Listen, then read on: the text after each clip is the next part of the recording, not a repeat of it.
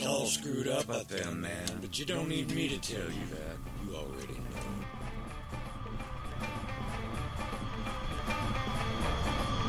Welcome to Deep Americana. that again for me about your records Yeah, and absolutely. everything? Because I cut Yeah, it absolutely. Um, no worries. Yeah, so I just want to say thank you to anybody who's been tuning in and listening uh, to this point, um, and uh, and really appreciate you uh, tuning in. Uh, if you'd like to learn any more about Vinyl Records, the record label that we're building to help prop up indie artists and get them a platform um, without having to sell their soul and sell the rights to all their music in the way that the big labels will demand, uh, you can learn more about that at Lionel.com. L L N as in Nancy N LL.com, LLNNLL.com. And if you'd like to learn more about Vieday, the app that uh, I'm building to help you organize and get more productivity out of every day of your life uh, and improve virtually any skill you'd like to improve, uh, you can learn more about that at V-I-E-D-A-Y.com, uh, which stands for Review and Improve Every Detail About Yourself. V-I-E-D-A-Y.com, Vieday. Yo, I'm Ray Carney. This evening I'll be interviewing Crates over business, over his media company through Lionel Records, creative processes, how he feels about what's going on with COVID and the lockdown, and also we'll touch on the stock market. Let's, Yeah, uh, Great. Um, yeah, go for it. Well, let me just introduce myself a little bit too. Thanks. Yeah. Uh, yeah. So my name is Dade. Um, I'm uh, a little bit of a self-made entrepreneur. I run a couple of businesses. I have a uh, retail, international retail business I built from the ground up that has about 37,000 fans on Facebook. Um, I also have a media uh, company that does uh, internet marketing and custom app development, um, serving all different size clients. I've uh, worked on hundreds of contracts for uh, lots of small and medium-sized businesses, but also really big names like Morgan Stanley, Oppenheimer Subway Restaurant, PricewaterhouseCoopers, Gartner, McKinsey Company, and uh, a lot of other mega caps and big uh, and, and big corporations as well. Um, lately, I've been working a lot on uh, a couple of projects in-house that I have. One of them is my little indie record label, Vinyl Records, um, which is something that I'm very passionate about. I think it's an opportunity to use technology to make it uh, easier for indie artists to get uh, a much larger share of the proceeds of their art and their work, which I think is super important because right now 91% of all music is owned by four big brands, and those four big companies take pretty much all the profits out of the hands of the artists. The other big project I'm really, really stoked right now is something that I'm calling Vieday. Um, you would improve every detail about yourself, and it's a productivity type app that combines uh, some daily affirmations and life coaching along with time logging and uh, a couple of the things to really make it easy to get your life in order and um, get more out of every day uh, some mindfulness journaling and questions at the beginning and end of every day. And all that's free. Um, you know, just something that uh, I'm kind of producing that I, it's based on a system that I've been doing for months myself that I've gotten a lot of value out of. And I'm hoping that other people will get a lot of value out of that too. Okay. I'm sure you're, you know, you can tell them I get a lot of irons in the fire, you know, and uh, and then of course, you know, if there's mentioning, I shouldn't leave this one out because it's super important too. Um, that uh, there's another project that I worked with you, Ray, on, which is um, Oh, yeah. something that's been a long time, long, long time in the making, uh, for a couple of years now, uh, and probably will take a couple more years before it gets to where we'd like it to go. Uh, but that is Phantasmagoria, which is a three-act rock opera, uh, kind of reimagining Dante's Divine Comedy, and uh, Ray's contributed some really, really phenomenal, uh, really phenomenal character art and uh, storyboards and, and things like that, um, which I think ultimately will help us put together a series Bible. Uh, and I've, I've come at that a lot of different ways, but I think at this point, uh, the right way to do it is to get that series Bible together and pitch it to Netflix or Hulu or something like that, and, uh, and then we can do it a lot more. Oh yeah, oh yeah. So you got tons of irons in the fire there. Okay, that's that's good. Yeah. That's yeah, yeah. You do. I, I keep busy, not quite as busy, but pretty busy. Um, with that, let's uh, let's let's get into this. So I'm going to start this a little differently, um, and I want to ask you, uh, Crates, why why would you want to help somebody? I know you've helped quite a few people. What does that do for you personally, or even yeah? Yeah, I think it's a great question. Um, and, uh, you know, I am curious. I want to hear more from you as well about where that comes from. But first, let me, you know, just give you an answer.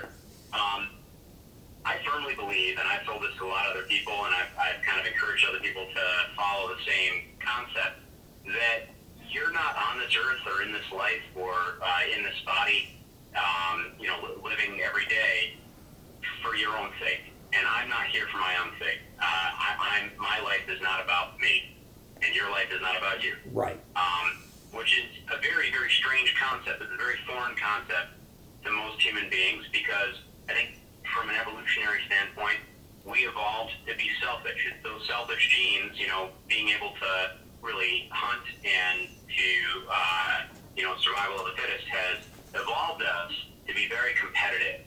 And I think that most of our geopolitical structure and our economic structure and the way the stock market works, all of that, is really based on us being hyper competitive with each other, every man for himself.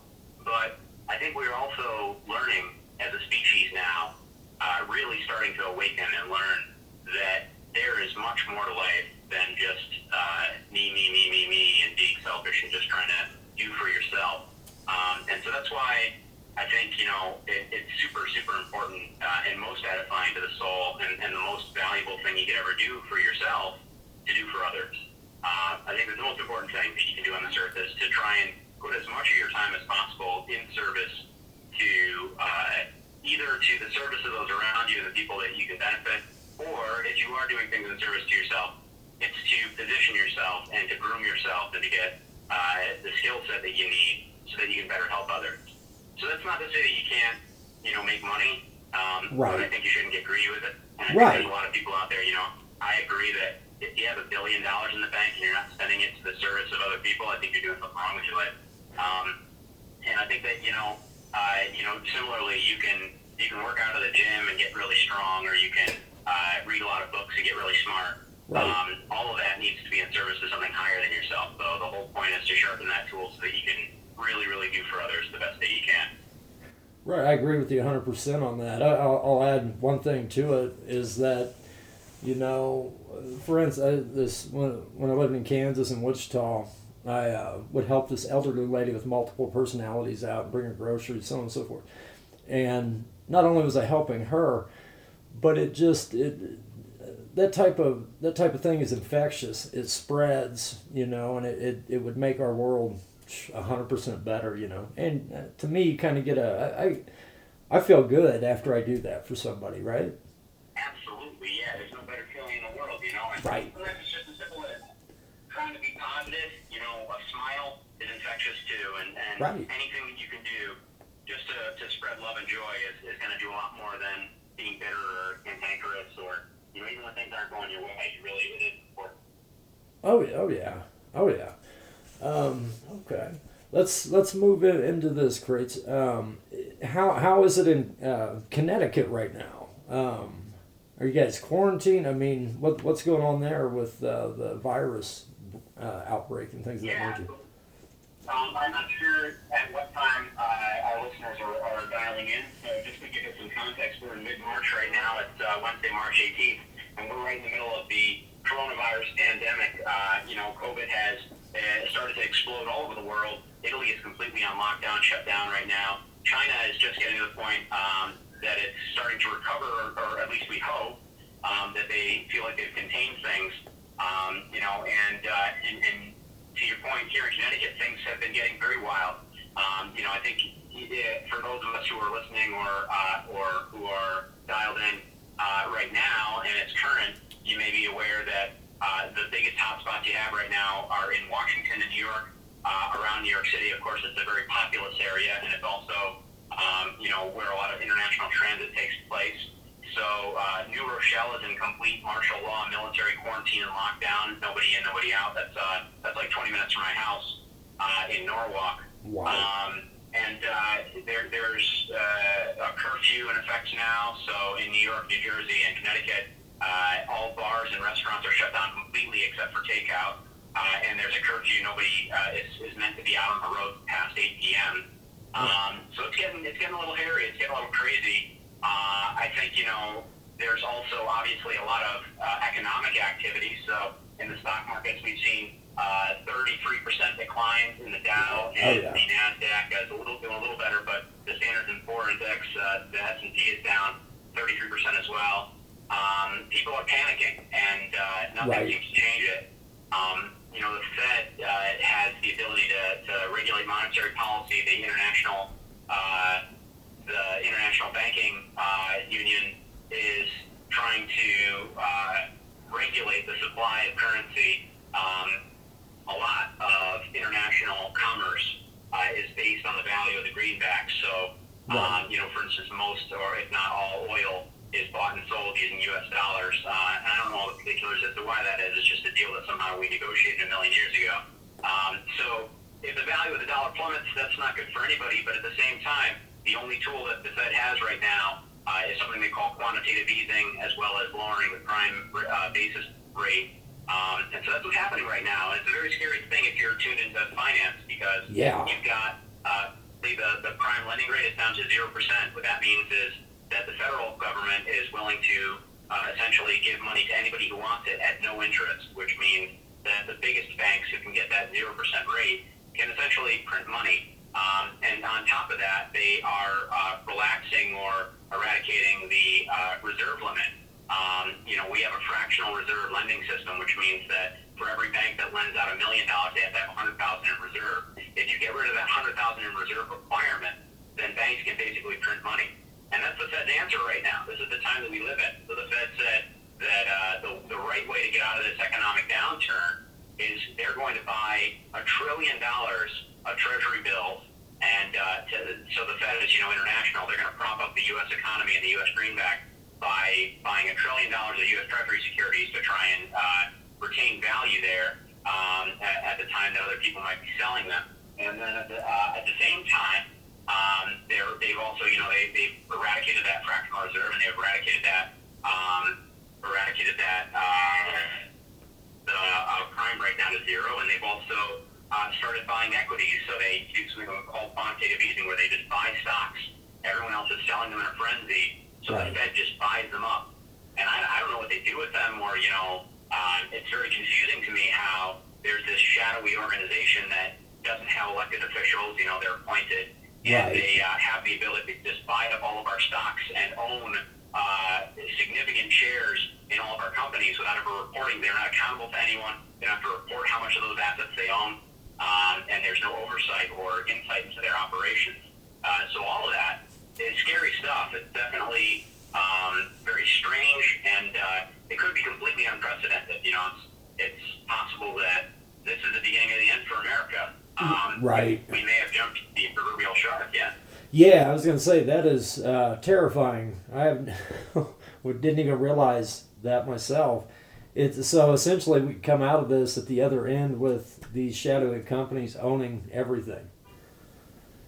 Yeah, and it's not just that, um, because these guys, the Fed, you know, they already have literally trillions of dollars and all the power in the world. Right. So, you know, that's not even what scares me the most. I think the biggest concern that I have in terms of like the real concrete impact on the way of life for you and I and the average American might be listening to this, the real concrete impact is mainly that uh, when they pump trillions of dollars into the economy, into the economic system, they, they're essentially printing that money out of thin air. And what that means is if there's $6 trillion in the monetary supply now, they pump $2 trillion more into it, uh, that means that, you know, the price of everything, literally everything, will go up by at least 25% almost overnight. Right. So, It'll it'll you know, hike If everything. you have cash, Yeah. if you have cash, you might as well put it into silver or gold or stocks or something because your cash is going to become a lot less uh, worth what it is today very soon. Do do you think that it's a good time to buy stocks right now since everything is so low? I don't, and I'll tell you why. What's up? I think a lot of people, um, you know, a lot of people have compared this to the 2008 financial crisis, and it's a really good, a good um, maybe example because in 2008, when Lehman Brothers went underwater, uh, as a huge bank that was underwriting a big significant portion of the economy and their loans and things like that, um, you know, it's, it's like if you can imagine that uh, all of the United States is an organism. Um, we basically chopped off one of its legs and it was hobbling around after that. Right. And so uh, that, what that caused is all major markets fell by roughly 50%. And, uh, and so that's kind of what people have compared this to. Um, the markets have been tanking for three weeks. but they have fallen harder and faster than any other time in history. And I've been saying for a while now, and so has some significant people in the finance industry, like Ray Dalio owns Bridgewater Associates. It's very close to where I live here in Connecticut. It's over in Westport, about 15 minutes away from where I live. And uh, I actually really enjoy what he's written. I've read his book Principles a couple of times, um, and uh, and I read his blog a lot because he's got a really good take on finance, and he didn't get to where he is uh, without having a really good head to that.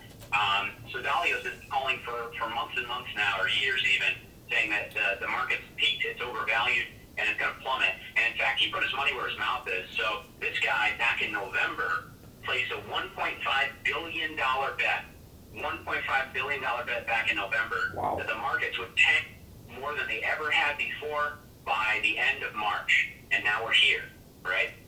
So uh, I look at that, you know, he, he, he has made, while everybody else is losing trillions of dollars in, in, in aggregate, uh, Dalio has padded his losses by at least 15 billion by making that really, really dangerous and, and, um, and risky play back when he did.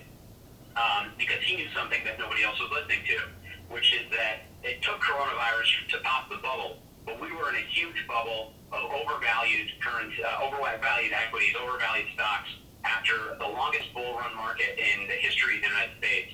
Uh, 12 or 11 years of nonstop growth.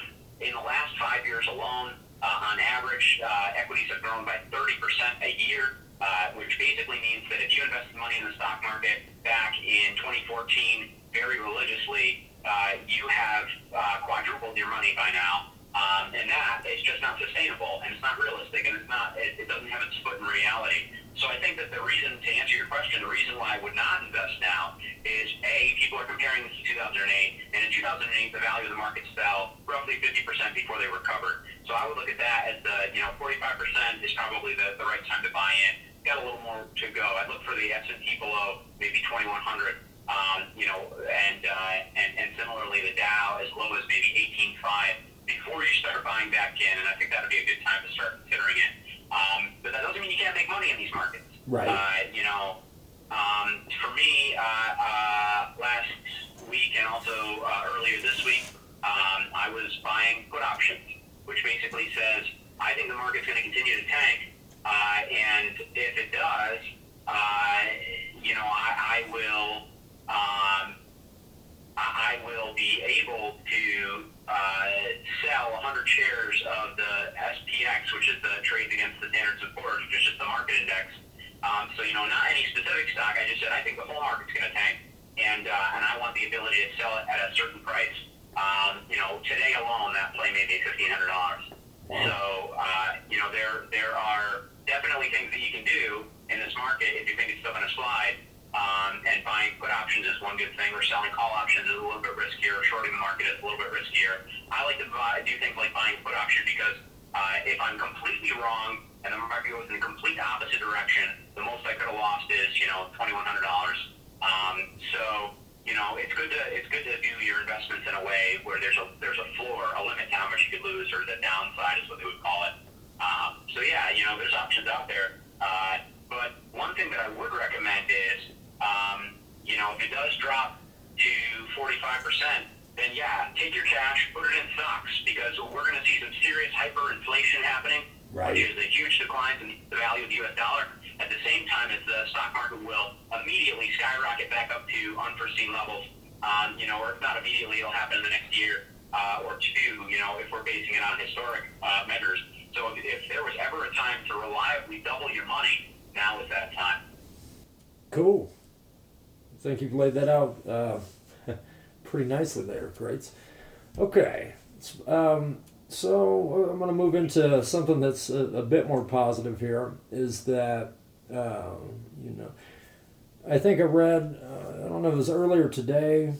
I'm pretty sure it was that we've cured a few people from AIDS. Have you heard much about that? No, I haven't heard anything about that. Yeah, Um, that's tell me about it. that's that's flying. A lot of things are flying under the radar right now. That uh, was announced a few months ago that I think they had a cure for AIDS, and I forget where I've read this at, but I've seen it on quite a few things.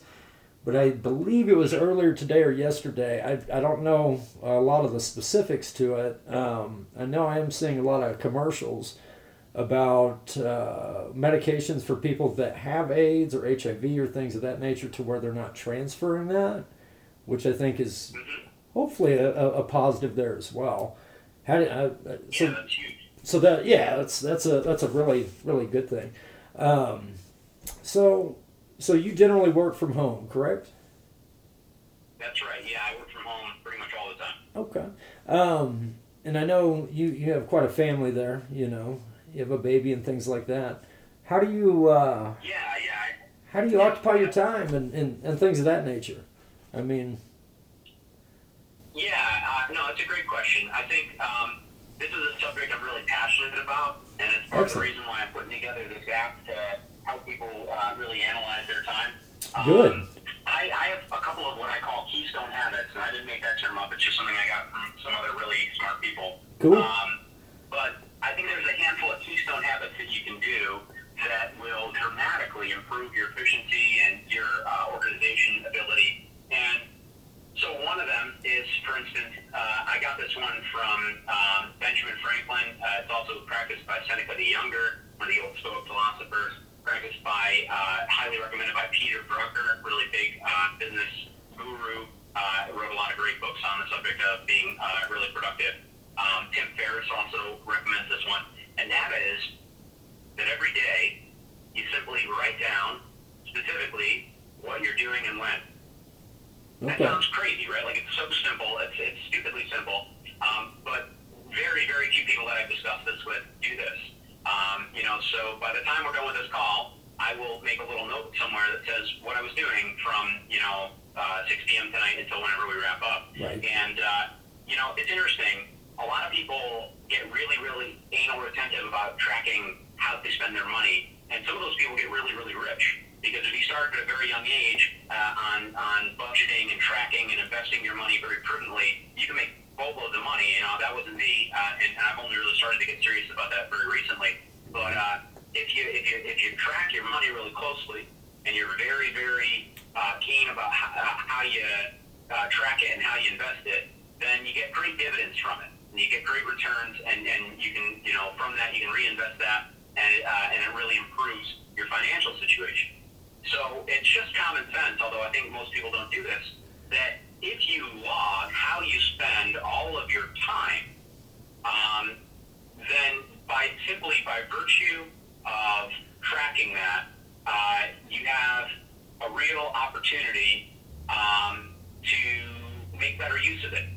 Well, do- doesn't it doesn't it kind of make when you're tracking these things? Doesn't it kind of to me because I, I do a little bit of that, but it, it seems like you're almost uh, uh, can be achieving like minute goals, hour goals, things of that nature as well, in a way. Yeah, so I don't, um, I, I do that to a degree, and I don't try to do it on a daily basis. So let me tell you the way that I used to do this previously, Okay. and uh, I apologize if it sounds like I'm eating something because I'm just choking down a Quest bar here. That's okay. No worries. So, the uh, I used to say, all right. So I used to say like, I'm gonna wake up at 6 a.m. and then I'm gonna go and I'm gonna work out until 6:30, and then I'm gonna go and I'm gonna take a shower until 7, and then I'm gonna go and I'm gonna do piano practice until 7:30, and then I'm gonna go and uh, you know I'll sit down and do some journaling uh, until 8 o'clock, and you know, and so on and so on and so on. Right. And I have, I have uh, tried that method. I can't even tell you how many times before. It never, ever, ever works for me. It just never works. And I know there are some people out there who can do that very reliably. And uh, you know, every um, every president, for instance, you know, has a very finite and fixed schedule uh, all day, every day, and every uh, I think every Fortune 500 CEO or most of them have very, very explicit, specific, you know, schedules like that. For me, uh, somebody who has not been very organized all the time before, that just didn't work for me. So here's what I did instead of that. I started off by just saying, um, you know, this is what I'm doing. You know, today from 8 till 8.30, I got up and I got dressed. From 8.30 until 9, I spent time with my daughter, uh, who's one years old. From 9 to 9.15, I was checking the stock market before it opened so that I could make some plays if I wanted to from 9.15 until 10 I did piano practice, you know, and then I got started with one of my main contract clients. um, you know, and, and worked on that for most of the rest of the day until you and I started talking. So, you know, I think uh, just writing that down first off and then categorizing it tells me how I'm doing, and then I take that and I put it into a spreadsheet. And I know most people aren't going to do that, and that's why I'm working on an app to make it really easy to track this stuff and to visualize it. But by putting it into a spreadsheet, I can see, um, you know, how much time I've spent on, uh, you know, total time I've spent in front of the television set, total time I've spent on my uh, uh, work-related goals, my career, time I've spent with my family, time I've spent practicing and refining my music, uh, time that I've spent doing household chores, time I've spent including logging time. I put that in under organization um, or reviewing my budget for time or money time I spent doing fitness stuff, working out, time I spent socially engaging with people, uh, time I spent self-educating. I make that a big priority every every uh, week. Time I spent creating original content, so I really started blogging a lot. I'm going to be doing some video journaling soon too, um, because I think creating and leaving a, a trail of original content is a great way to attract a following, just like this podcast, Oh, but yeah. also to uh, know Ed was at it a given time. And then I also allocate time each week to research and charity. Research to open up doors and uh, unblock any obstacles that I have in the work that I'm planning, and charity because I think that some of your week should just go to things outside of yourself. Um, so yeah, like you said, there are goals that I have, not on a daily basis. It's totally okay if I fail to do any of those categories for a day or two in a row. Right. Um, but then I track what my plan is, you know, what I'm aiming to do before the end of the week, and I try to make sure, um, you know, and I have a little meter that says this is how much I have left to do in every category for me to feel like I've really done the right percentage per week of each item. And I graph all of that, and I've got some great charts that show me, you know, visually how that all looks. And what was the name of this app again? Yeah, so I'm, I'm, I'm building this into right now. I'm doing it all with like Excel spreadsheets and uh, and and you know notepads and, and pen and paper in some cases. Um, you know, so I've been doing a lot of this right now with a system that isn't really easily portable to everybody else. Uh, what I'm what I'm translating that into now is an app called Vieday, V-I-E-D-A-Y. I set the little placeholder site at Vieday.com and a little um, you know an early uh, framework for that app at app.vieday.com. Uh, nothing really there to see yet. Uh, but the, it's an acronym, acronym uh, you know, rhymes with Friday, and, uh, and it stands for View and Improve Every Detail About Yourself. Oh, excellent. Um, but also the word, what's that? I said excellent. Yeah, yeah, and also the word by means to struggle towards superiority. So the thing that you're doing every day is to get better. Right. Cool. This sounds excellent, man. This is what you've been, what you were telling me about months and months ago. I imagine. Yeah, yeah. So I've been working on this for a while, um, and uh, I've had a lot of people giving me like alpha feedback. Um, so I've been running ideas by a lot of other people and testing, you know, doing focus testing with some people close to me, and also building a team to actually work on this because, um, you know, getting designers and programmers together who want to really get invested in it has been, um, you know, something else that I've had to work on a little bit.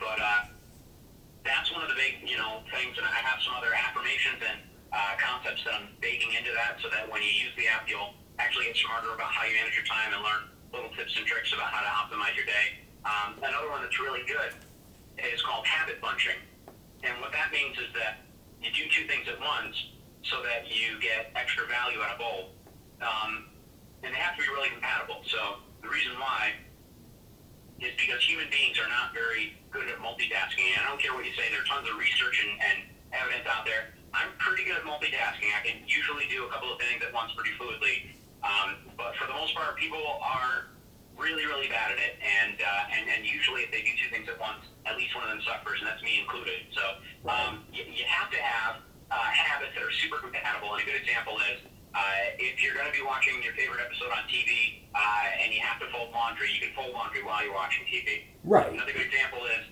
uh, for over a couple of years now, every time I'm on the John, I'm reading a book. Yeah.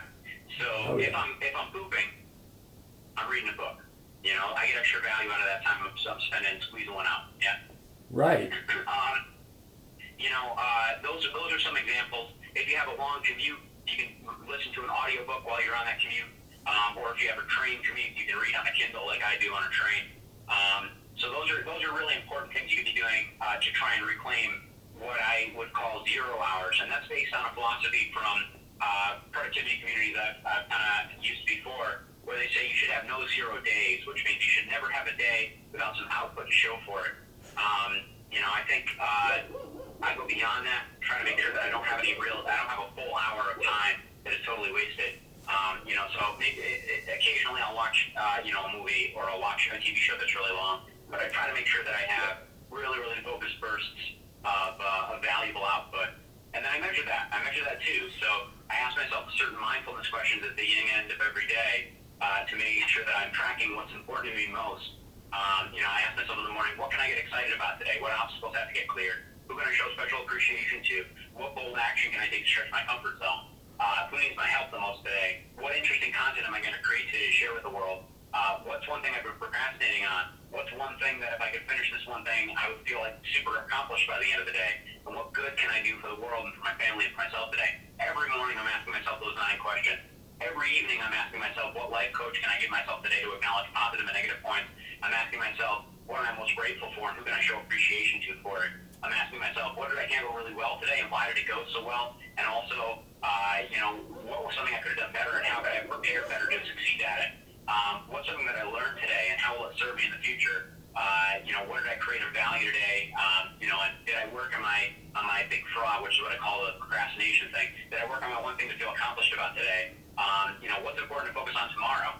Uh, and, and how do I prepare, prepare for it? And what's something I'm working to achieve in the next six months? And how am I getting closer to it? Every single day, those questions have different answers to them. And journaling them is not really as much about me going back and, and reading those answers later on. It's really just about codifying and solidifying what's important to me today and tomorrow.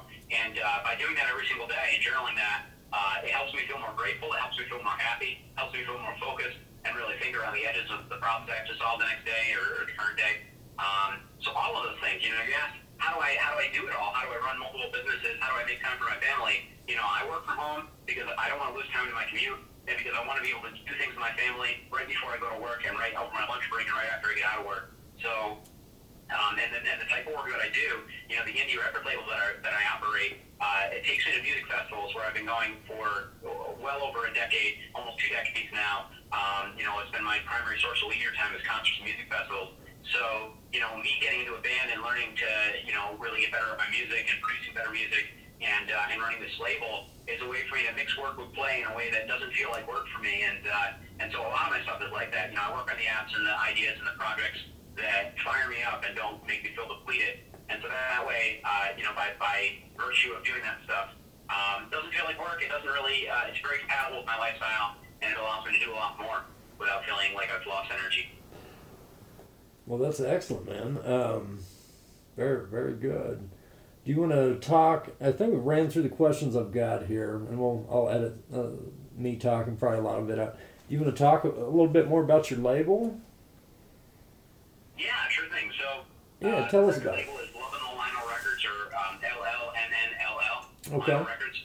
Um, and uh, you know, I think our uh, our our mission statement is a little bit disconnected, maybe, from the music industry because a lot of uh, music businesses are about building a big platform or uh, about making a lot of money. Um, you know, we have said uh, our mission statement is to live joyously, passionately, uh, humbly, and compassionately, and always lead by example.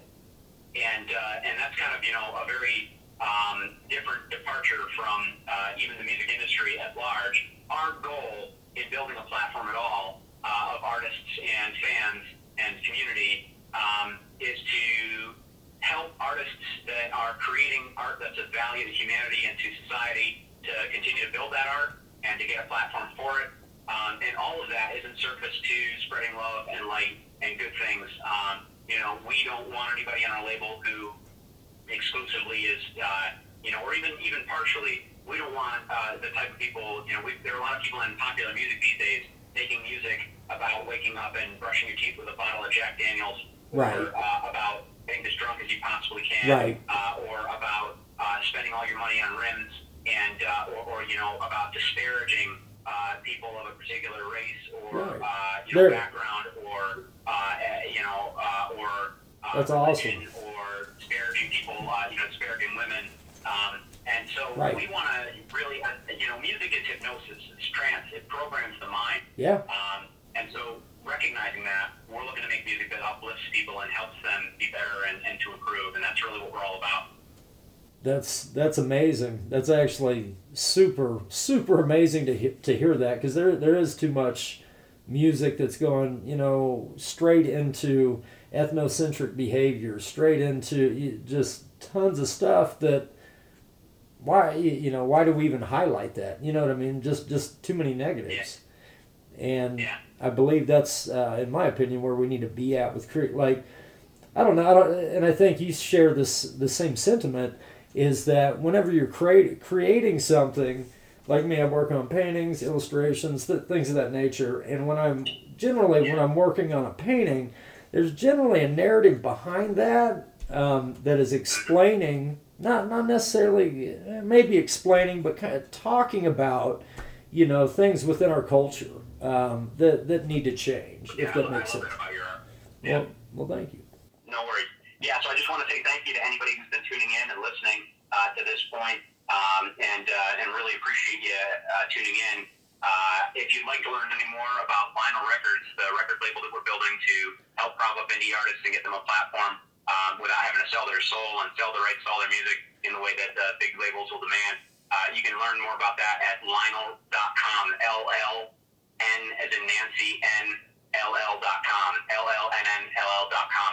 And if you'd like to learn more about Vieday, the app that uh, I'm building to help you organize and get more productivity out of every day of your life uh, and improve virtually any skill you'd like to improve, uh, you can learn more about that at V-I-E-D-A-Y.com,